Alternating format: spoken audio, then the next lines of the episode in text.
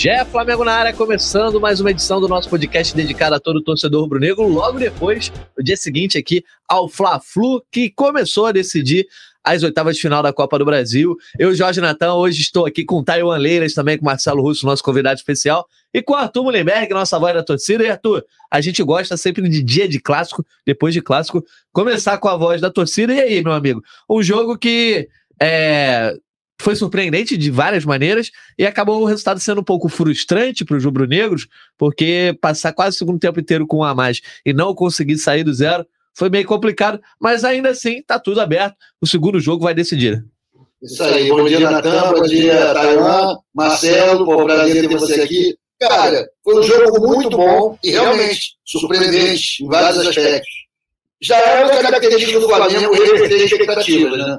Ficou se falando aí durante duas semanas em massacre que colou, o Flamengo ia ser destruído, principalmente depois da atuação ganhista do sábado do Bahia. O que a gente viu foi um Flamengo dominante, amassando o Fluminense no primeiro tempo de uma maneira incontestável. Né? Levou 30 minutos para os caras chegarem lá na frente a primeira vez. Eu adorei ver o Flamengo jogar dessa maneira. Foi a primeira vez que o Flamengo jogou assim na temporada. Com consciência de classe, sabendo quem é. É o papaizão do futebol brasileiro. Tem que jogar assim sempre. Eu fiquei feliz, apesar do resultado não ser positivo, apesar de ter ficado 50 minutos jogando com um a mais, não importa. O Flamengo jogou com autoridade, com flamenguidade. Eu estava sentindo muita falta disso e pelo a vibe da torcida ali na arquibancada, eu acho que estava todo mundo muito satisfeito com essa maneira que o Flamengo jogou.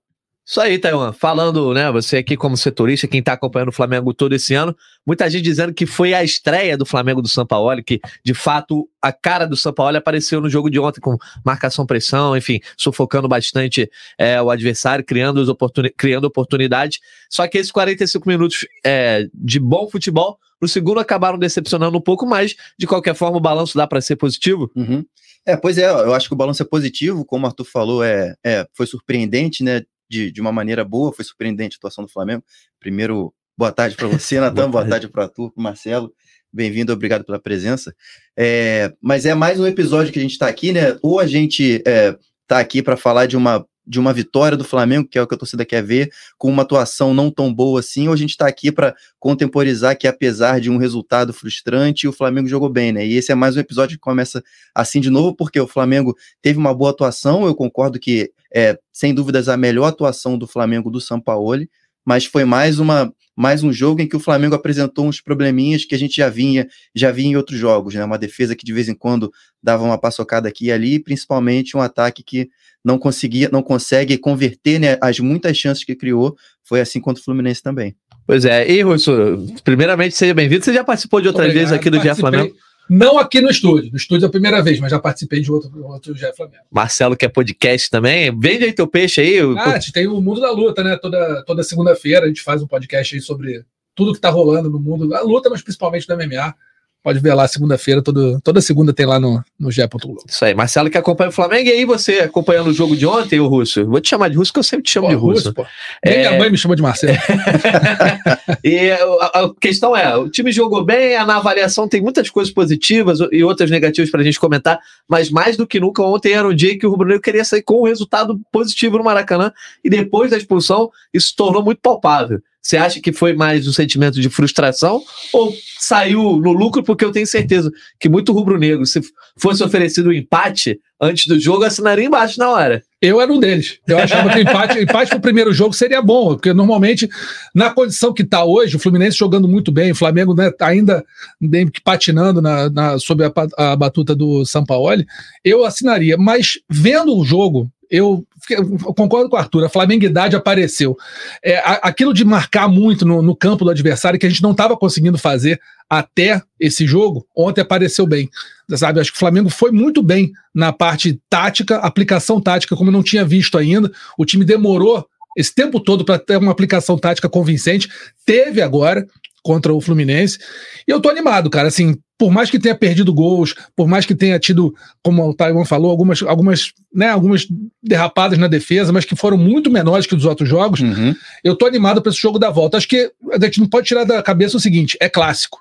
A gente não podia esperar que o Fluminense fosse vencer o Flamengo por 3, 4 a 0, nem que o Flamengo fosse dar, sabe, dar um passeio eh, em termos de placar mas é clássico, 0 a 0 no primeiro jogo já aconteceu 300 vezes em, em torneio de mata-mata. Então, acho que eu tô, tô mais animado do que decepcionado com esse primeiro jogo. E tem outra, né? O jogo de volta fica tudo indefinido pro jogo de volta, né? Até porque não tem mais vantagem de gol fora, é gol como visitante, como mandante Aquela do Brasil. da Sul-Americana é, há muito tempo. 2009, né? O jogo de volta já, a gente já sabe que vai ser com maioria rubro-negra na arquibancada, como ontem foi com maioria tricolor, apesar da imposição do Flamengo em campo, né? Então a gente já sabe que o Flamengo, é, além de sair com uma boa impressão desse primeiro jogo, também vai ter um apoio em massa da torcida aí para esse jogo de volta. Boa. Ô, Arthur, eu, o que eu. Antes de falar com você, eu vou só agradecer a galera que está aqui com a gente, quem está ao vivo conosco no GE, no YouTube, no TikTok, na Twitch. A gente está aqui esperando os comentários de vocês no YouTube para trazer a participação. Então, um abraço aqui para Grazi Ferreira, Biel Games. Naka 16, Leandro Felício, Eric Couto, Tripa Seca está sempre aqui conosco, João Campos, Jack Lopes, Maurício Guimarães. Então vão deixando os comentários, daqui a pouco a gente lê. E quem está nos assistindo aí ao vivo também está acompanhando os melhores momentos desse jogo. A gente está vendo aí alguns lances, Arthur, é, justamente desses primeiros, dá para dizer, 20, 25, 30 ou até 45 minutos em que o Flamengo criou muita coisa, impediu o Fluminense de criar, o que foi algo muito importante.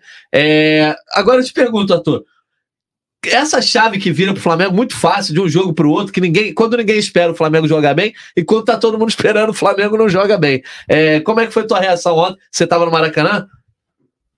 Eu tava no Maracanã, tava ali na norte, naquele bolo lá que tava muito bonito, né? Tava muito empolgado. É, eu queria citar aqui nosso querido amigo, meu rival, Caio Mota, que sempre gosta de fazer uma comparação entre desempenho e resultado, né? Eu acho Sim. até importante que ele faça isso e, mas eu acho que tem um dado a mais nessa conta que a gente às vezes despreza, que é desempenho, resultado e espírito. E o espírito no Flamengo estava muito ausente nessa temporada, galera. Ontem, pelo menos para mim, foi a primeira vez que eu vi o Flamengo jogar como Flamengo, com uma pegada de dominância, de um jeito que fazendo o que fosse necessário para conseguir se impor. A gente depois viu a entrevista do Léo Pereira falando que, porra, se não conseguisse desarmar era para fazer falta. Jogaram muito bem. É assim que se ganha as competições, né? Reconhecendo as próprias limitações e fazendo algo para mudar. Não é só, ah, pô, a gente é ruim nisso e fica olhando. Acho que ontem o Sampaoli conseguiu acertar o time. Eu, eu, eu preferiria uma outra escalação. Eu tiraria o Thiago, botaria o Vitor Hugo, ou entraria com o Matheus França direto. Mas, cara, funcionou muito bem o time ontem. E com exceção do Santos, que me deixa mais preocupado a cada jogo com a sua insegurança, que é uma coisa impressionante. A diferença entre assistir o goleiro do Fluminense quebrando uma bola e o Santos é gritante. É verdade. Todo Fluminense sabe onde a bola vai cair quando o Fábio quebra ela. No Flamengo é um deus da é, loteria. Ele manda aí, quem for mais esperto pega. Que nem bala avanço. Não pode. Né? Eu estou com medo bastante dessa instabilidade do Santos. Me parece muito inseguro. Bolas fáceis ele complica. Mas o resto do time ontem cresceu muito, muito. O Gerson, talvez a melhor atuação dele até agora, desde que chegou. O Gabigol jogou bem também, apesar de não ter feito gol. Azar na bola na trave. Arrascaeta. E esse novo jogador que eu adorei, o Eric, que é craque, diferente do Pulgar, que é pé de rato. O Eric é bom. A bola que ele virou pro Rafa, pro, pro, pro Gabigol, sensacional. Assim como a bola que o, que o Arrasca meteu pro Gabigol naquela violência lá do, que terminou na expulsão do Felipe Melo. Gostei muito do Flamengo, claro, tem muito a evoluir, tem muito a crescer ainda, mas a gente chega no segundo jogo com outro espírito. E esse espírito, se for mantido, até lá, eu vejo o Flamengo com grandes chances de levar essa vaga nas quartas de final da Copa do Brasil. Estou levemente empolgado.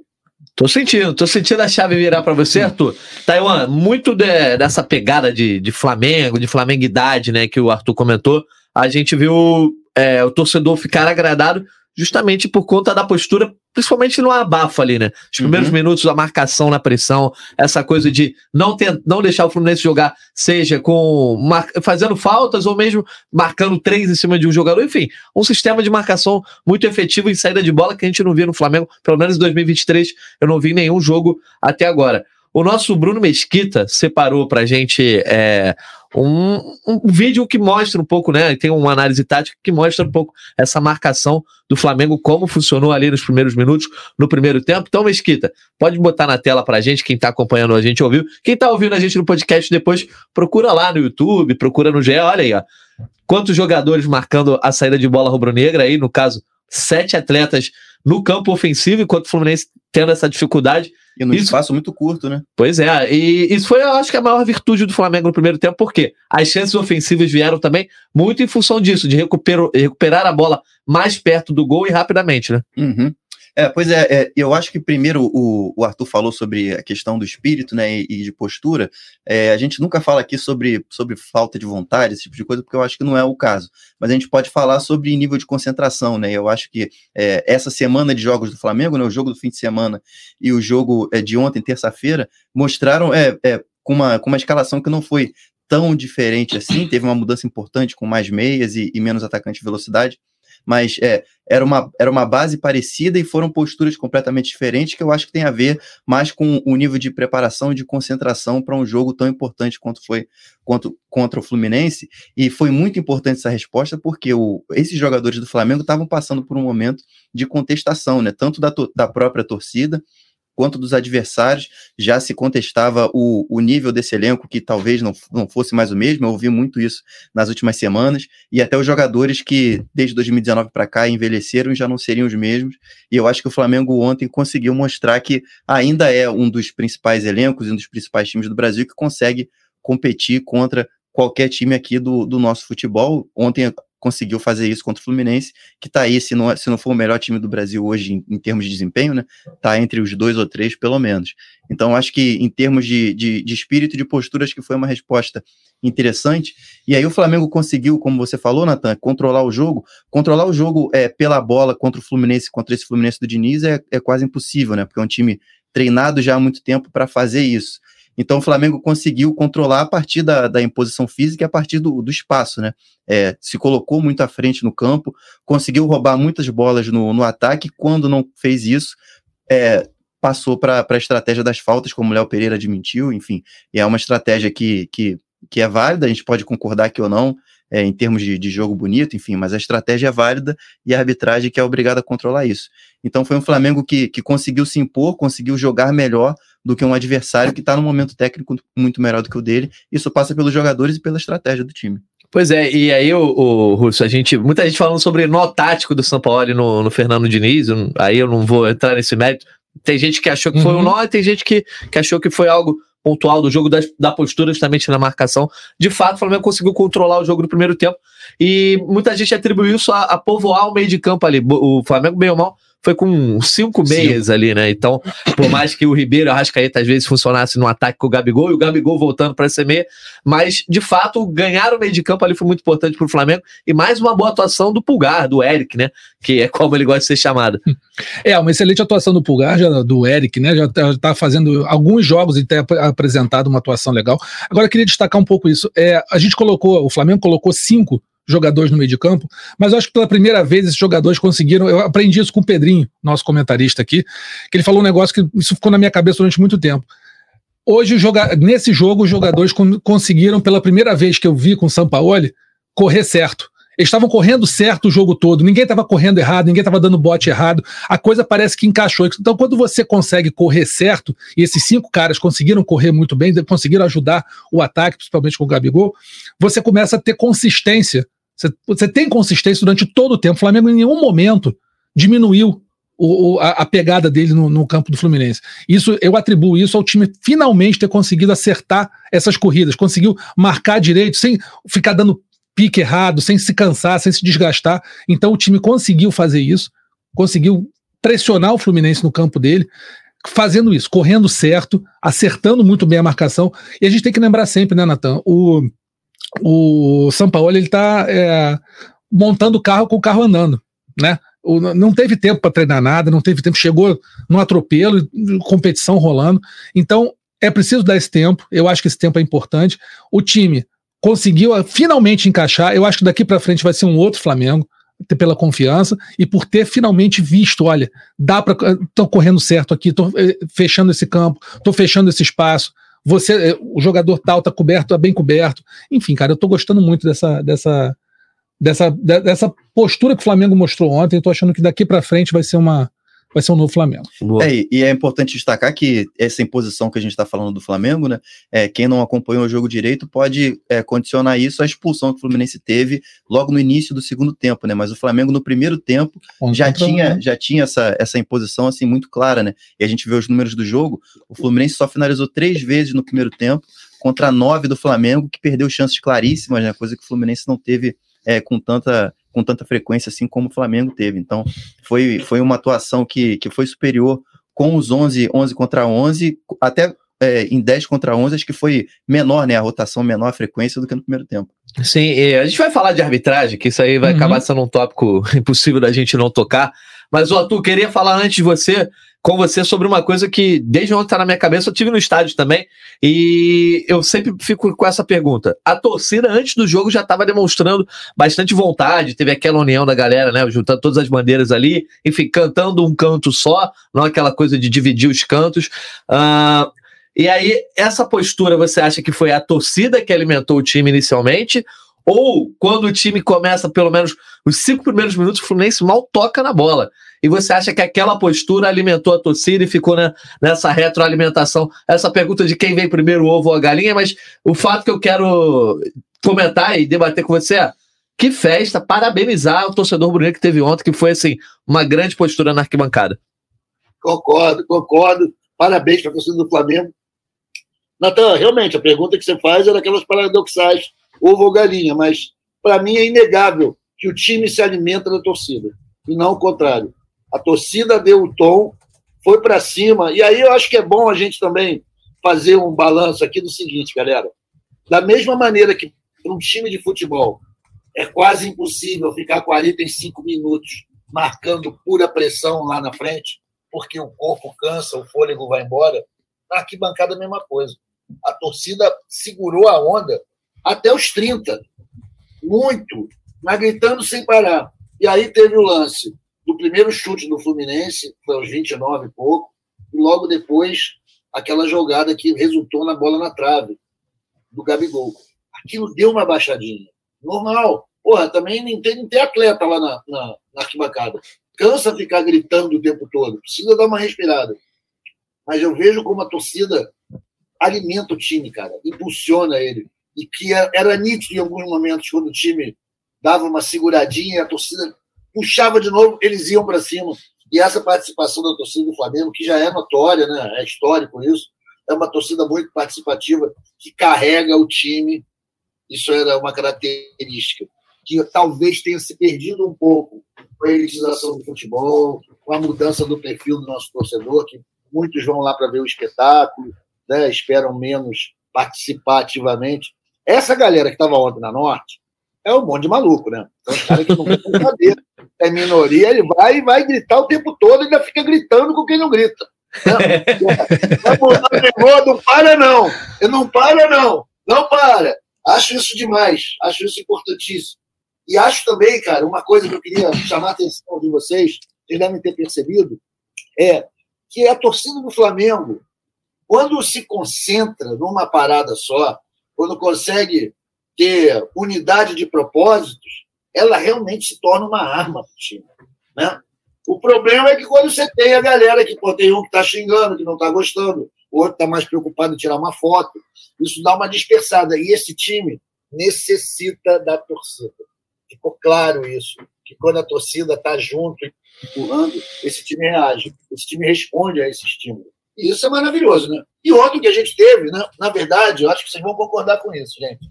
É como se fosse um protótipo do Fla-Flu, um arquétipo, desculpe, um arquétipo do Fla-Flu clássico, que é o Flamengo avassalador, amassando, e o Fluminense, aquele Fluminense do Tele dos anos 50, timinho, atrás, esperando uma bola. Eles são ótimos nisso, de uma bola e fazer. Eles ganharam da gente várias vezes nesses últimos anos jogando nesse estilo. Isso é, isso é o Fluminense, isso é o Fla-Flu mais clássico que existe. Né? A forma mais clássica que existe dessa, dessa arte de Fla-Flu é essa.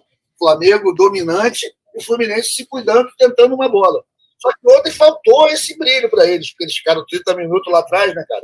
Se o jogo fosse um pouquinho mais equilibrado, talvez os desfalques deles tenham feito muita diferença. Keno e Alexander, não sei dizer. Mas para o Flamengo, eu achei que a gente entrou com a pegada certa.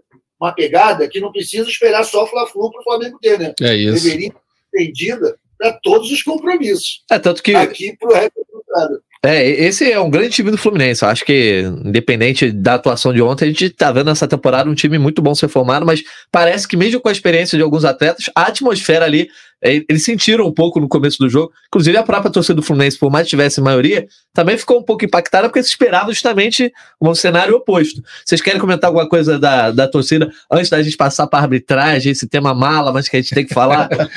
Não, eu acho- que a torcida fez o papel dela, fez o papel histórico da torcida do Flamengo. A torcida do Flamengo calada, é, é, é- é de pouco tempo. Torcida de teatro é, é de pouco tempo. Arthur, da veterano aí, tá mais ou menos na mesma, na mesma vibe que eu aqui, do top 50, over 50. Então, assim, a, a torcida do Flamengo. A torcida do Flamengo sempre foi assim, sempre foi vibrante. De uns tempos para cá tem mudado um pouco o perfil, que o Arthur falou, eu concordo. Mas se voltar a ser com esse propósito, como ele disse, de empurrar o time o tempo todo, ou o máximo possível, o tempo todo é difícil, mas o tempo que for possível, ela faz, ela faz milagre. Já vi fazer muitas vezes. Verdade. É, e manteve o embalo mesmo não tendo gol, né? O que é a raridade para esse time do Flamengo. 32 jogos nesse ano.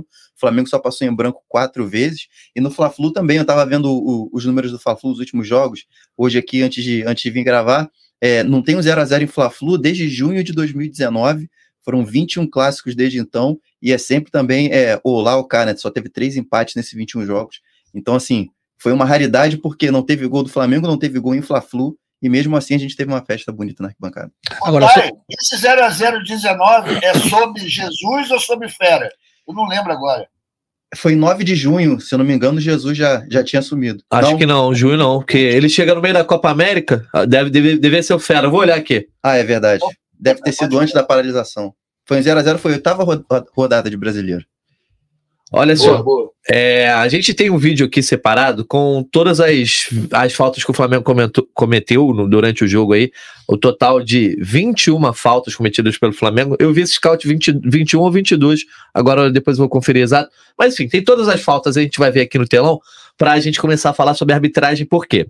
É, o torcedor rubro-negro reclamou de que o Daronco deu muitas faltas, que alguns dos lances que ele deu falta não eram para ser falta, porque o Flamengo estava marcando em cima, enfim, que o Fluminense também sentiu isso e começou é, a cavar mais faltas. Enquanto o torcedor do Fluminense reclama sobre um lance do Gabigol, que ele de- poderia ter sido expulso. Alguns dizem que o Felipe Melo não deveria ter sido expulso, porque a bola não ia exatamente para o centro da área, não era chance clara de gol, e aí cada um tem uma opinião, a gente já viu opiniões divergentes, e o, o torcedor do Fluminense também reclama é, de que nenhuma dessas faltas, esse rodízio de faltas do Flamengo, que o próprio Léo Pereira admitiu, é, não gerou nenhum cartão amarelo para o Flamengo na partida, e além da, da questão dos acréscimos, etc. O fato é, a arbitragem do Daronco não, não agradou nenhum dos lados. e teve bem ou mal uma influência direta é, no resultado e, pela expulsão e talvez a não expulsão do Gabigol. Ah, e aí quero ouvir de vocês. Começa com você, Arthur, que você tá liberado para falar o que você quiser, só não fala nenhuma atrocidade, por favor. É, Não, é, sobre esse tema de arbitragem que eu- você sabe que eu não gosto de comentar aqui, mas bem ou mal é o que está sendo falado, a galera está aqui no chat falando, principalmente os que torcem contra o Flamengo, e aí eu quero ouvir a opinião de vocês. Deixa eu só. Foi, Arthur, rapidinho. Ah, Só desculpa. pra gente não perder o fio da meada aqui da informação certinho, foi o Fera mesmo nesse jogo. Foi fera. Eu confundi porque foi o jogo que o Jesus viu no Maracanã, o primeiro jogo antes de ser apresentado. Ah, tá. Foi um jogo no dia 9, ele foi apresentado no dia 10, então ele tava no Maraca, mas ainda não tava na beira do campo. Show de bola. Isso aí. Bom, então, para começar aqui, para manter o respeito né, e dizer que a gente é isento, não está na choradeira. Daronco é um dos piores árbitros do Brasil. Vamos ficar todo mundo nessa página, começar daí. Beleza. A educação dele em dar o cartão vermelho naquela falta desclassificante do Felipe Melo já mostra que o cara tá afim de apochambrar. Ele apontando para o outro lado como se fosse direção ao gol. Cara, tem que ter um critério. Se uma falta como essa, executada dessa maneira violenta, não for direto para expulsão, o que será então passível de expulsão direta? Revólver? facada, porra, não pode. Então eu acho que ali já começa a perder tudo. Acho que o Daronco, enquanto eu vi o jogo, principalmente no primeiro tempo, que estava longe de mim, né? Eu, eu tinha a impressão de que todo desarme que o Flamengo conseguia, ele dava falta. Mudei de opinião após ouvir o Léo Pereira confessando. Quando a gente não conseguia desarmar, fazia falta mesmo. E no segundo tempo se confirmou isso aqui. Eu vi várias vezes o Flamengo fazendo essas faltinhas táticas, que são do jogo, não é a ação mais bonita que existe, mas vale. E vi o cara, o Daronco, mais uma vez, amarrando o jogo, querendo não se complicar. Acho que ele poderia ter sido rigoroso, inclusive com o Gabigol, naquele lance de prisão. Não foi. A gente sabe que tem uma antipatia dele com o Gabigol já é histórica. Eu, eu não, não, sou, não foi para mim o responsável pelo resultado. Não, mas ele poderia ter sido mais fiel à letra da lei e talvez tivéssemos um jogo melhor. Talvez com mais expulsos, talvez com mais gols, talvez com faltas mais próximas à área. Mas ele não, ele não foi determinante para o resultado. Mas foi ruim, como sempre é. Ei, hey, a palavra com vocês agora, meus amigos. Barato. É, é, o Daronco conseguiu ser personagem em um jogo que foi muito bom, né? E, e Ainda isso tem já, isso, é. é, é isso verdade. foi, já, já dá assim um, um tom de do que foi a, a, atuação dele na partida, né? E, e, além das expulsões, teve o lance do, do Gabigol, teve o lance das simulações, enfim, teve a expulsão que eu achei correta, mas eu é, é, me incomodou principalmente assim algum, alguns lances que é, umas, umas faltas de critério, principalmente lances que ele deveria parar e não parou, e o contrário, assim, por exemplo, teve uma falta, se não me engano, foi no, no Everton Ribeiro ou no Arrascaeta, que foi na entrada da área próxima à meia-lua e ele deu uma vantagem que não foi vantagem, né? Uma bola no alto que sobrou do outro lado e finalizou meio. Se desse meio a falta, era melhor. Se né? desse a falta, seria, é. uma, seria um lance mais perigoso e acho que mais esperado pelo Flamengo, é. mais desejado do que foi a vantagem que não deu em nada e, e, e foi mais vantagem para a defesa adversária que teve o tempo da bola subir e descer e conseguir se arrumar. Então, acho que foi uma arbitragem que conseguiu ser um dos protagonistas do jogo de maneira negativa, mesmo em um jogo bom, cheio de elementos que a gente já falou, tanto que a gente está falando aqui de arbitragem mais para um, uma, uma reta final, e mesmo assim a gente teve que comentar porque foi, foi notícia, né? É, eu acho que a, a, arbitragem dele foi, foi é sempre muito, muito confusa, uma arbitragem muito travada, você trava muito o jogo, você dá muito, né, não, não deixa o jogo fluir, é um, é um, é um escravo da falta, né, não, marca tudo. Então isso acho que atrapalha um pouquinho o andamento do jogo, atrapalha o espetáculo, atrapalha a emoção do jogo como um todo. Mas eu, eu, eu vi erro. Eu acho que ele poderia ter é, expulsado o Gabigol. Acho que não, não, não, ninguém, ninguém diria que ele estava errado. Sim. Ninguém diria. Se ele não expulsasse Felipe Melo, todo mundo diria que ele estava errado. Todo mundo diria, menos os tricolores, claro, mas assim, quem, quem tá vendo o jogo de forma é, isenta. isenta tá correto. Ninguém reclamou dessa expulsão, a não ser os tricolores. Então, assim, eu acho que foram, foi um acerto dele, foi um erro do Gabigol. Mas olha, eu não acho que ele, que ele influenciou no, no resultado. É, Para mim, não. Acho que assim, o Felipe Melo não estava fazendo nada no jogo. É um jogador que eu acho que tá fazendo hora extra mesmo há muito tempo no, no, no Fluminense. Acho que é um, o Fluminense poderia ter jogadores melhores naquela posição, mas enfim, é problema deles lá. Mas eu acho que o Daronco não influenciou no jogo. Concordo com o Arthur. Uma atuação ruim, como normalmente tem, não é um grande árbitro, é um árbitro que trava muito o jogo mas o resultado não foi, não foi definido pela, pela arbitragem, não. O Flamengo fez uma, uma estratégia realmente de, de fazer faltas, travar o jogo e fez bem. Tá na regra, não, não infringiu nenhuma regra. Poderia ter tomado um cartão ou outro a mais? Poderia, mas assim, nada que tenha influenciado, na minha opinião. É, eu acho que se teve algum acerto, pelo menos na minha opinião, foram, foi a questão dos acréscimos. Porque sim, o Fluminense sim. fez cera e tinha que fazer mesmo. Você está com a é, menos, a menos jogando com o rival, jogadores muito experientes, souberam ganhar o tempo. E o Daronco depois deu lá 10 minutos, depois mais um adicional. E dentro do padrão Brasil 2023, e qualquer joguinho está tendo 5, 6 minutos, né, eu não achei nada demais. Mas enfim. Ah, ele... galera, ele acabou beneficiando o Fluminense ao expulsar o Felipe Melo porque o Manuel é melhor que ele. é, tem isso. Não, e colocou um a menos para errar. Isso aí funciona demais. Quando o time está mal, você tira um. É, em vez de ter 11 errando, você tem 10. Isso ajuda. Então, o Fluminense não pode reclamar de nada. Foram beneficiados mais uma vez, como aliás é tradicional nos fla Pois é, e, e, eu ia até come começar a falar sobre isso, sobre como a expulsão pode ter entre aspas, ajudar o Fluminense a não sair derrotado. Óbvio que a gente não vai traquear. Tem torcedor que fala: o Flamengo tem que jogar com. É, não pode jogar com a mais, não sabe jogar com a mais. Mas, de fato, quando o time é, tá com um a menos, ele perde a obrigação de atacar. Meio que perde a obrigação de atacar e ele consegue se defender. Se for um time que se defende bem, vai fazer uma estratégia que vai disputar muito adversário. Foi o caso do Fluminense ontem. O Fluminense deu aula de defesa ali com um a menos, fez aquela linha ali na frente da área e dificultou de fato o trabalho do Flamengo. Vou só trazer os comentários aqui da galera antes da gente falar sobre isso. O Tripa Seca dizendo que é, nessa janela o Wesley tem que trazer um lateral nessa janela, porque o Wesley não dá. Quando ele pega na bola, eu dou um infarto. Tripa Seca é um, é um corneteiro aqui. Um abraço pro Tripa Seca, sempre conosco. Baita nome, baita Co nome. Corneta o Gabigol, corneta todo mundo. Tá sempre presente. Tá sempre presente. Gabriel Queiroz, foi um bom jogo apesar, apesar do placar. Como é bom ver a evolução depois de ser treinado pelo Vitor Pereira. Aí o Maurício Guimarães. São Paulo errou na substituição ao tirar o Arrasca e o Everton Ribeiro. E não critico o França. Entrar, mas preferir o Vitor. Eu não critico o França por entrar, mas preferi o Vidal. Fiquei bastante incomodado com o Gonçalves e o Hugo no banco. Uh, Diogo Machado, agora Santos e Wesley, sempre um susto em toda jogada.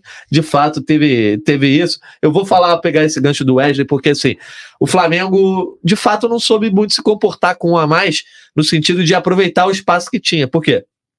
Colocou um monte de gente na área, para brigar com tanta gente do Fluminense que tinha na área, e aí deixou os pontas abertos, só que o Wesley não passou uma vez sequer na linha de fundo, não hum, passou. Verdade. Eu, eu senti exatamente esse sentimento aqui do placebo 777. Saudade do Rodinei. Eu senti saudade do Rodinei. Eu tenho sentido há muito tempo. Porque assim, o, agora, não. o Rodinei ia, ia para cima, ia tentar um contra um, ia na linha de fundo, ia chutar a bola no zagueiro, a bola ia sobrar, alguma coisa ia acontecer. O Wesley não teve isso. E do outro lado, o Cebolinha estava cortando sempre para dentro e ao mesmo tempo não estava conseguindo chutar. Então acaba sendo um pouco efetivo. E aí eu quero saber, o, o Arthur, é, como foi o teu sentimento ali na hora de acompanhar? Porque eu, eu senti pro torcedor rubro-negro foi muito agoniante. O time tá com a bola e roda, roda, roda, roda, roda, roda, e não conseguia chutar. Cruzava sempre naquela jogada de alguém desviar no segundo pau e, o, e alguém chegar para cabecear. Só que o Fluminense também teve uma boa atuação defensiva. Agora, faltou punch pro Flamengo, faltou poder de decisão e ainda teve essa situação que Flamengo, bem mal, ficou sem os meias, né? Ficou sem Arrascaíte, sem Everton Ribeiro, que poderiam achar um passo diferente, né? É, a gente, todo mundo contestou muito a entrada do, do Vidal, né, cara? A gente preferia que tivesse entrado o Vitor Hugo, por exemplo. Com certeza. Que acho que tem mais opção de jogo. E a questão do Wesley, assim, era um jogo para o Wesley deitar e rolar, já que eles estavam sem o Keno, né? O Fluminense estava recuado, acho que tinha espaço para ele. E logo no começo do jogo, quase que ele faz um gol, aquela jogada ali. Verdade. Da Arrascaeta, Arthur, você não acha que ele sentiu um pouco o jogo, não? Sentiu um pouco a pressão do jogo. É muito novo também, né? Cara. Ele é moleque, o é. jogo desse talvez o maior jogo da vida dele. Provavelmente. E, pô, eu acho que, mas assim, normal. Ele é. é o lateral que nós temos. É isso. Pode botar ele para muito aí paga tudo. É. Né? Ele, é. ele tem que ir com ele. E, como você falou aí, Natan, Cebolinha não estava na maneira de jornada. Esse come para dentro, não chuta, demora a passar todas as vezes, mas o Flamengo tem espaço para mentoria. Né? Isso é legal. Mas se mantiver esse nível que a gente tem, vai ser demais, cara. Olha só. É uma evolução real. Boa. Melhora, fica bom. Não é melhorar e dá para então. É conquistar terreno, né, Arthur? Não, não, não perder depois. Conquista aquele terreno, mas não perde depois. Né? Vai sempre avançando sem, per... sem recuar. Que nem futebol americano. Olha só, é isso. tem enquete aí no YouTube. O que faltou ao Flamengo para vencer a partida contra o Fluminense? Finalizar melhor, melhorar o último passe ou sorte? Eu sei qual é a opinião da galera. Faltou sorte, faltou, mas eu acho que finalizar. E o último passe, para mim, é, é, o que faltou ontem, Sim. né? Fazer uma jogada mais clara, e o Arthur tava falando que o Wesley é o lateral que o Flamengo tem, né? lembrar que não vai ter na quarta-feira que vem, né, no, no jogo da Libertadores, o Flamengo vai ter que arranjar outra alternativa porque ele está suspenso. Mas eu concordo que para o jogo de ontem mesmo, na terça-feira, faltou é, é, é, clarear um pouco mais essa, essa, essa finalização de jogada, né? Não só o arremate, mas também aquela preparação ali pro, pro cara chutar, mas mesmo assim, o Flamengo teve chances claras, né? Teve o Gabigol metendo bola na trave, teve o, o Arrascaíta perdendo uma cabeçada na pequena área, então... O é, Gerson, naquela bola por cima é, do Fábio. Isso foi imediatamente ali depois da expulsão, Sim, né? é, faltou, faltou tudo que é o gol, né? Mas o Flamengo produziu o suficiente para isso, a bola não entrou. É, eu também acho. Acho que o, o, último passe era decisivo, mas a, a, finalização, pô, o Gabigol deu azar, cara. Dessa vez eu, eu sou muito crítico do Gabigol nos últimos tempos. Acho que a finalização dele tá, tá ruim, tá, tá, tá chutando fofo e tudo. Mas ontem ele foi. Chutando fofo? Tá, aquele, aquele travi, aquela travesseirada na bola. Sabe? Então, assim, não, não tava indo muito bem. Ontem ele, pô, pelo menos meteu na trave, sabe? Deu, deu aquela esperança de de, de sair o gol, não jogou mal. Que passe do Pulgar nessa que jogada. Passe do, não, o Pulgar, cara, o Pulgar hoje para mim é um, é um, é um, um grande achado. Do, Eric, do Eric, do Eric, do Eric, do Eric. O Galo já vai meter uma bola. É o Eric. É isso. Tá, ele, acho que o São Paulo conseguiu recuperar esse jogador e colocar ele de um jeito que ele consegue jogar bem, ele tá com confiança, tá indo muito bem. Mas a finalização para mim foi, foi é, para mim é o decisivo. O Arrascaeta perdeu dois que normalmente não deveria perder. O Gerson acabou, tudo bem, o Gerson ele tentou, a bola saiu, saiu perto, mas poderia também ter entrado. Então acho que e uma, a gente falando um pouco do Cebolinha, está falando do Cebolinha, eu tava pensando aqui, o Cebolinha é muito bom quando ele tem espaço. O Fluminense outra não deu espaço para ele. Então ele acaba sendo aquele cara que cisca, cisca e não consegue. Quando você tem o espaço, ele aproveita muito bem, tem velocidade, tem drible rápido, mas sem espaço, ele faz sempre a mesma jogada. Ele se tornou um jogador um pouco óbvio, que é puxar para dentro, tentar chutar, puxar para dentro, tentar chutar. Só que não tinha espaço, ia bater em alguém, alguém ia desarmar, e foi o que aconteceu com ele. É, e ontem o Cebolinha também não, jogou. Não é. Fala tu. É, eu, achei ontem, não sei se é a verdade do número vai confirmar a impressão. Mas o Flamengo finalizou muito mais do que ele tem finalizado nos últimos jogos. Provavelmente. Isso é importante. Ainda é importante chutar. Claro. Né? Pode chutar pouco ao longo da temporada. Concordo. É, o Flamengo ontem chutou é, 20 vezes ao gol e 8 foram na direção do gol, né? Foram defesas do, do, do Fábio, então foram bloqueios, né? Então criou, é, principalmente foi mais, é, teve um aproveitamento melhor, né? Apesar de não ter feito gol, o Flamengo ontem estava criando, tinha muito volume, mas estava dando muita finalização errada, não estava criando aquelas chances claras, né? E ontem criou, mas não fez o gol, que a gente estava falando aqui, uma boa atuação que não veio junto com o resultado, diferente da rodada anterior, mas sobre o Cebolinha que eu ia falar, uhum. é, Vale a gente destacar também que ontem ele jogou no sacrifício, né? Ele colocou, a transmissão pegou ele colocando a, a, a mão no tornozelo esquerdo que ele, que ele torceu algumas vezes. Então, é um jogador que também entrou sem estar 100%, entrou porque o Flamengo precisava de um resultado e, e ele era uma arma ofensiva. Mas se fosse outro jogo, ele pro, provavelmente nem seria relacionado. É, eu acho que falta um jogador de drible curto às vezes, né? O Everton Ribeiro até tem esse potencial, mas ele faz mais uma área atrás do campo ali, que tem aquela coisa do jogo de corpo, precisa de um pouco mais de espaço. Por exemplo, eu acho que ontem era um jogo tendo um a mais e tava Matheus bem... Gonçalves, né? Matheus Gonçalves. É isso. Por tentar o drible curto ali, eu acho Mas ele não. Parece que o São Paulo ele não, não, não match com ele, né? É. Tem alguma coisa aí que não. não em tá compensação com o Vidal. Na hora que o Vidal Pô. aparece ali para entrar na lateral, que o torcedor rubro-negro chegou ali, né, Tuzão? É, não... Eu, eu, vi torcedor rubro-negro, cara, ontem. É, vamos dizer assim, assim chegou, meio no sapatinho, mas, mas a unidade do estádio, concentrada na norte. Né? né? E quando você está tá nessa torcida só cercado de tem a tendência a achar que você está fazendo uma barulho para todo mundo. Então, mesmo o Fluminense, teoricamente, com mais gente na quadrada, a gente só viu o Flamengo. Calamos os caras. Seis calamos. E na vida está essa distorção mas a torcida tem compareceu muito ontem Parabéns. E desde, gerou... que o, desde que o São Paulo ele chegou, o Matheus Gonçalves só entrou em dois jogos e no finzinho, né? Só entrou contra o Maringá naquele 8 a 2 e na vitória sobre o Goiás, mas assim, para aquela quinta substituição para para dar um gás a mais no ataque, mas sem muito espaço. Assim. Boa. Trazendo mais participações da galera aqui, ó. Francisco Matos dizendo que faltou tranquilidade para finalizar melhor. O Gabriel Queiroz mostrando o otimismo. Flamengo vai engrenar.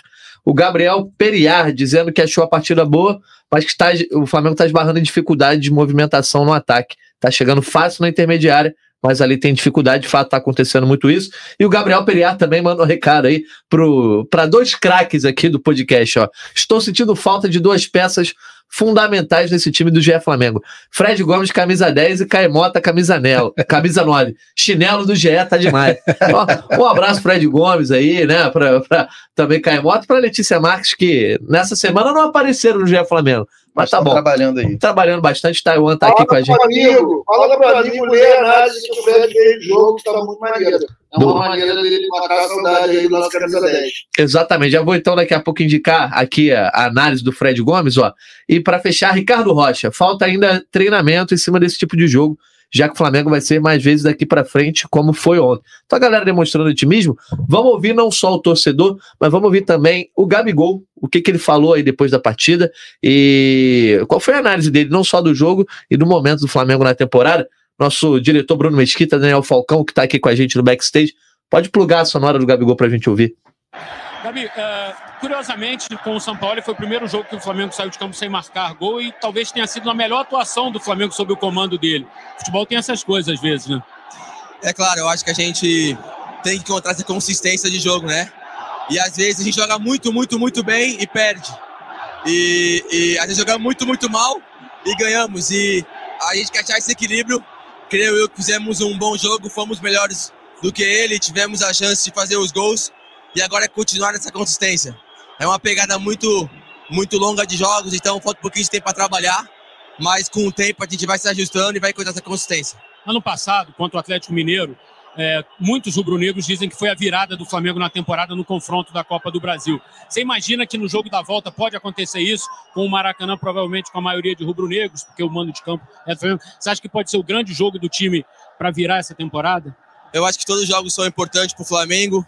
Nossa mentalidade é de criar essa consistência. A gente sabe que é, são muitos jogos e acaba ficando difícil, poucos treinos, mas a gente quer essa consistência. O que a gente espera da torcida é um pouco de calma, que eles apoiem a gente, que eles possam é, entender o momento do clube. Então, a gente está com um treinador novo, a gente está criando um sistema novo de jogo. Às vezes a bola vai no pé do Santos e é o que o treinador pede, eles ficam um pouquinho assustados. Então, a gente fala muito do Fluminense, né, desse jogo, mas tem que ter compreensão de todos. A gente precisa dessa consistência. Esperamos que a torcida lote o estádio, como sempre, lotou, que eles possam apoiar a gente até os 90 minutos. Então, é, até o fim do, do jogo, nós queremos empurrar eles para trás, fazer o gol e ganhar, que a gente tem que ganhar. Bom, eu achei legal essa sonora do Gabigol. Primeiro que ele admite que o time jogou muito, muito mal nos últimos, em algumas das últimas partidas. Sim. Ele pede calma pro torcedor, que eu acho que é legal ter essa, essa comunicação direta com o torcedor, que de repente o São Paulo, ele analisa bem o jogo depois do jogo, mas ele não fala direto pro torcedor, vai dar bom, vai dar certo, vamos ter calma. E ele fala sobre essa, essa questão do Santos, que boa parte do jogo aconteceu, né? O Flamengo tava chegando lá perto da área, volta no Santos, tenta a ligação direta, e o torcedor tá muito assustado quando a bola vai pro E Santos. tem razão de estar. Primeiro, pela falta de afinidade do Santos É. é, com, com o jogo com os pés em alguns, alguns momentos. E segundo, porque os companheiros não têm pena do Santos, não. Dão cada bola na fogueira ali pra Cada ele. coco, né? Ou cada cor. Olha só, a- o, o áudio do, do Arthur Mullenberg tá com um pouquinho de eco, a gente sabe, mas a gente precisava do Arthur hoje, depois a gente vai ajeitar isso pro próximo podcast, fiquem tranquilos. É muita emoção, por isso que ele tá falando duas vezes a mesma coisa, né, Arthurzão? Desculpa, eu eu também também vou vou- vou matar por isso. Boa, olha só, é, vocês querem comentar um pouco dessa sonora do Gabigol e a gente já vai para nossa reta final, faltando 10 minutinhos pra gente encerrar. Tá, só queria destacar dois pontos. Um é das duas perguntas que o, que o Eric fez, né? Uma é que é, o Gabigol diz que são muitos jogos né, e pouco tempo para treino. De fato, é, o São Paulo não teve nenhuma semana ainda é, vazia de jogos para trabalhar, né? Aquela semana que você só tem jogos no- nos dois fins de semana, ainda não teve. Tanto que ele não deu folga ainda, a primeira está sendo hoje. Mais de um mês de trabalho do São Paulo e ele As esposas devem ter adorado. e ele não tinha dado folga ainda pro elenco, estava treinando direto, muita viagem também, que o Flamengo estava emplacando. E a outra coisa que o Gabigol falou, que o, que o Eric perguntou e o Gabigol deu uma, uma contemporizada, é a- o quão decisivo vai ser esse confronto com o Fluminense para a temporada do Flamengo, comparando com o jogo do Galo do ano passado, que foi na mesma fase da Copa do Brasil, né? O Gabigol deu uma contemporizada para tirar o peso, mas está claro que, até pelo clima que a gente viu ontem, né? Que essa pode ser uma virada mesmo para o Flamengo, vai ter jogo decisivo na Libertadores, está tendo um, um ensaio de reação no Campeonato Brasileiro e essa chance agora de continuar vivo e, e eliminar um rival que está em melhor fase na Copa do Brasil, é, tá claro para todo mundo que é um momento decisivo dessa temporada. Bom, inclusive o, o, o, Russo, o placebo diz aqui, o gol do Lázaro mudou a história do ano de 22. Muita gente tá nessa expectativa aí que isso aconteça no Fla-Flu, né? Não, é, tomara que aconteça, porque assim, é, é um clássico, cara, é um Fla-Flu, uma coisa, é, é um jogo que realmente muda o ano. Dependendo de como for, esse jogo muda o ano. Se o Flamengo ganha, classifica em cima do Fluminense, elimina o Fluminense da Copa do Brasil, segue em frente, é mais grana que entra, é torcida mais empolgada, é, é zoeira na, na, rua, isso muda o ano. Agora, uma coisa que eu achei muito legal que o Gabigol falou e que eu acho importante é, é a palavra consistência. O uhum. Flamengo está carecendo de consistência há muito tempo nesse, com esse time. Na verdade, esse ano, né? Muda treinador, enfim, precisa de consistência em tudo. E assim, se, mostrou que teve consistência no primeiro tempo, mostrou que teve consistência no jogo. Vamos lá, essa é a palavra: consistência. Se o Flamengo conseguir a gente começa a decolar bem esse ano. E vamos ver se acaba essa montanha russa. A gente vai ter um teste importante, né, para esse Flamengo no próximo domingo, 4 horas da tarde, Flamengo e Corinthians. O Corinthians que vive um momento bem negativo na temporada aí, com o poderoso Vanderlei Luxemburgo. É, jogo de 4 horas da tarde, então é aquele jogo que todo mundo para para ver, para para tanto os rubro-negros quanto aqueles que param para secar, Tuzão. E aí eu te pergunto, Antes do seu palpite, vou só aqui com Taiwan, aproveitar inclusive um comentário do placebo também. Por que, que o Bruno Henrique não estava nem no banco? Então, expectativas para esse jogo contra o Corinthians.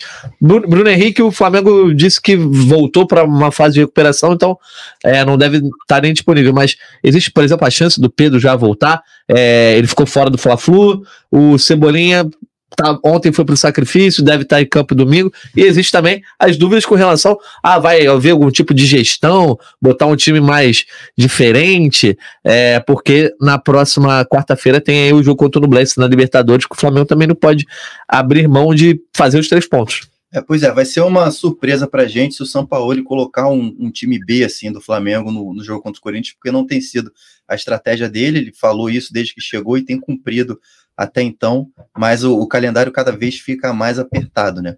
Sobre o Pedro, a gente vai ter que esperar principalmente a reapresentação. O Flamengo está folgando hoje, como a gente falou. O Pedro não fez nenhum treino desde que ele se machucou na quarta-feira passada, por isso que ele foi cortado para o Fla-Flu.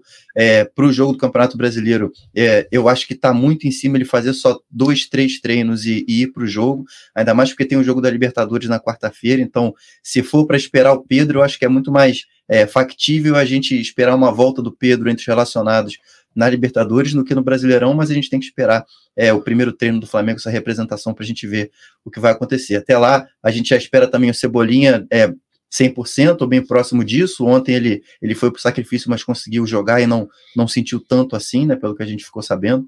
É, o Bruno Henrique tem a expectativa de que ele volte para os relacionados, porque foi mais uma, é, uma administração ali de carga, né? ele estava sendo relacionado algumas vezes, ele teve que jogar bastante contra o Bahia por conta da substituição, então foi um, acho que foi um passo além do que, do que ele estava esperando e por isso foi poupado. Então a gente tá, a gente aguarda um Flamengo que, que a gente vai ver quem vai estar tá inteiro para esse desse jogo contra o Fluminense que foi bastante desgastante, mas um, um time é, é uma força máxima né, contra o Corinthians é o que a gente está esperando. Boa, chegou a hora dos palpites então, Artuzão, porque o nosso bolão os únicos que botaram empate pro Fla-Flu foram fomos eu e Taiwan. É, acabou que o, o empate acabou não sendo tão bom pro Flamengo por conta da, da circunstância do jogo, mas no geral do confronto, não sei se foi ruim. Tá ruim, não. Eu e, eu e Taiwan fizemos dois pontos. O líder segue sendo Fred Gomes, 39 pontos. Aqui tem um bolão, uhum. que o Fred Gomes está mandando muito é. bem nesse ano, né? Que ano passado ele não foi tão bem, mas esse ano tá bem. Taiwan 35, Letícia 32. Ah, não, tu tá em terceiro, ó, 34. Letícia 32, eu tenho 30 e o Caí tem 21, tá lá na lanterna, longe. Chegou a hora então, Artuzão, teu palpite para Flamengo e Corinthians. Vamos ver se o Flamengo consegue emendar e de repente é, um resultado positivo no Brasileirão, mais uma vitória e também uma boa atuação para que deixe o torcedor ainda mais confiante, até porque quarta-feira tem Libertadores. É isso. Estou buscando, buscando um recorde atual que é conseguir ver o Fantástico duas semanas seguidas. Agora, se mete o Corinthians, acha que o jogo duro, muito difícil, o Corinthians esperar do Luxemburgo cai, cai, né, as derrotas seria ruim para ele. Então, eu acho que o Flamengo, a dificuldade, o palpite 3 a 0 3 a 0 boa. o Arthur, o Arthur otimista tá voltando, hein? Tá saindo da jaula o monstro. Boa, olha só. Taiwan, teu palpite então aí para Flamengo e Corinthians, domingo. Eu vou botar 2x1 um, Flamengo. mais econômico, Taiwan, né? E sempre levando aquele golzinho. Falar nisso, eu ia te perguntar. É, o Matheus França estava disponível para o jogo de ontem. Santos foi a preferência, opção tática, técnica mesmo, né? Sim, sim. E o França também, o França estava 100%. Foi mesmo estratégia do, do São Paulo. Matheus França, Matheus Cunha, desculpa. É, o Matheus Cunha, o França também estava 100%, ele entrou no segundo tempo, mas o Cunha também estava à disposição. É, fez, fez dois treinos antes do, do jogo, então já estava à disposição e foi de fato uma opção técnica. Você falou do França, e é bom também o, o, último convidado que a gente teve aqui, o Cássio, né? Levantou essa bola do Everton Ribeiro no time titular. A gente não estava levando tanta fé assim antes das informações que saíram no dia do jogo. E ele antecipou aqui. É, aqui já é Flamengo trazendo informações antecipadas, Marcelo Russo. Você não tá no bolão, mas pode dar palpite também. 3x1 Flamengo. 3x1? 3x1. Tem que ter esse golzinho sempre. Ah, é. pra gente sofrer, né? A gente não, a gente não, a gente não tem um minuto de paz. Tá a verdade certo. é essa. Bom, eu, vou... eu vou eu vou de 2 a 0 aqui pro Flamengo. Que aí não tem gol para deixar também o Santos mais confiante. Em algum momento o Santos vai voltar à linha de confiança, a gente imagina. Né? Tomara. Não, não, essa espiral em algum momento vai terminar. Mas é isso, vamos chegando então aqui na nossa reta final do GE Flamengo. Só trazer mais uma rodada de comentários da galera aqui, ó. O Gabriel Periar exaltando o Léo Pereira, dizendo como tá jogando bola, zagueiro seguro, ótimo com a bola no pé, mais uma excelente partida. O Tripa Seca vai poupar o beijinho? Acho que não tem nada nesse sentido, não, né?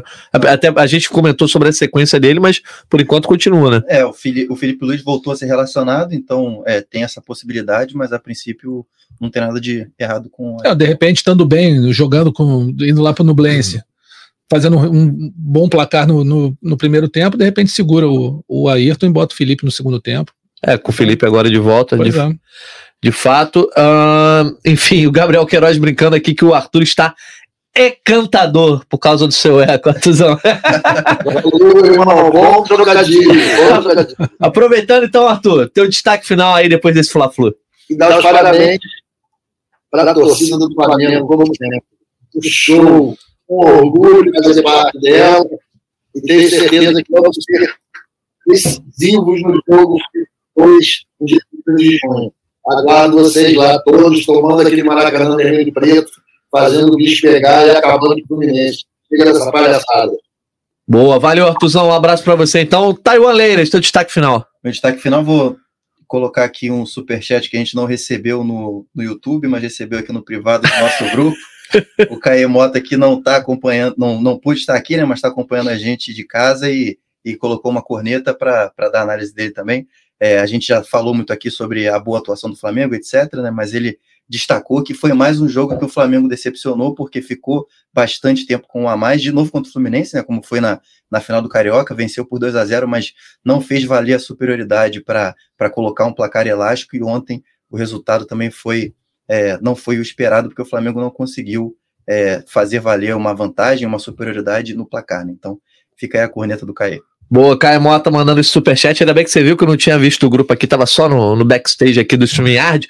Ah, o Marcelo Russo, seja bem-vindo sempre aqui. Muito obrigado. Os portas estão abertas e também quero saber teu destaque final depois desse Fla-Flu. Destaque final, cara, é o seguinte: é, continuem não acreditando no Flamengo, quando ele não é acreditado, aí que ele surpreende. Surpreendeu ontem, o Fluminense não acreditou, achou que o Flamengo ia ficar recuado, não esperava aquela, aquela blitz no começo do jogo e deu no que deu, tomou sufoco. E agradecendo muito a, o convite aqui, feliz de estar participando com todo mundo. E ó, só lembrando o seguinte, ó. A aguinha da sorte, amigo. A aguinha da sorte está sempre com a gente. Isso aí, um essa água é benta, amigo? É benta, é benta. É, benta. é quase isso, né? Beleza, Russo. Um abraço para você, também para Taiwan nosso Arthur Mullenberg, um abraço aqui pro Daniel Falcão, pro Bruno Mesquita, que tiveram com a gente no backstage, e a todo mundo que participou do chat conosco, e também quem tá com a gente ao vivo no GE, no YouTube, no TikTok, na Twitch, e quem tá nos escutando também, se quiser ver os vídeos que a gente tá falando, só chegar lá no YouTube do GE que tá tudo gravado. Valeu, galera, a gente volta na próxima segunda-feira, depois de Flamengo e Corinthians no domingo. Um abraço e até a próxima. Pede convite pra falta, cobrança! Gol!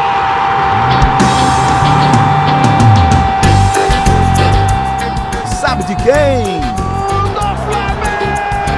Do rubro-negro, da nação, é o GE Flamengo.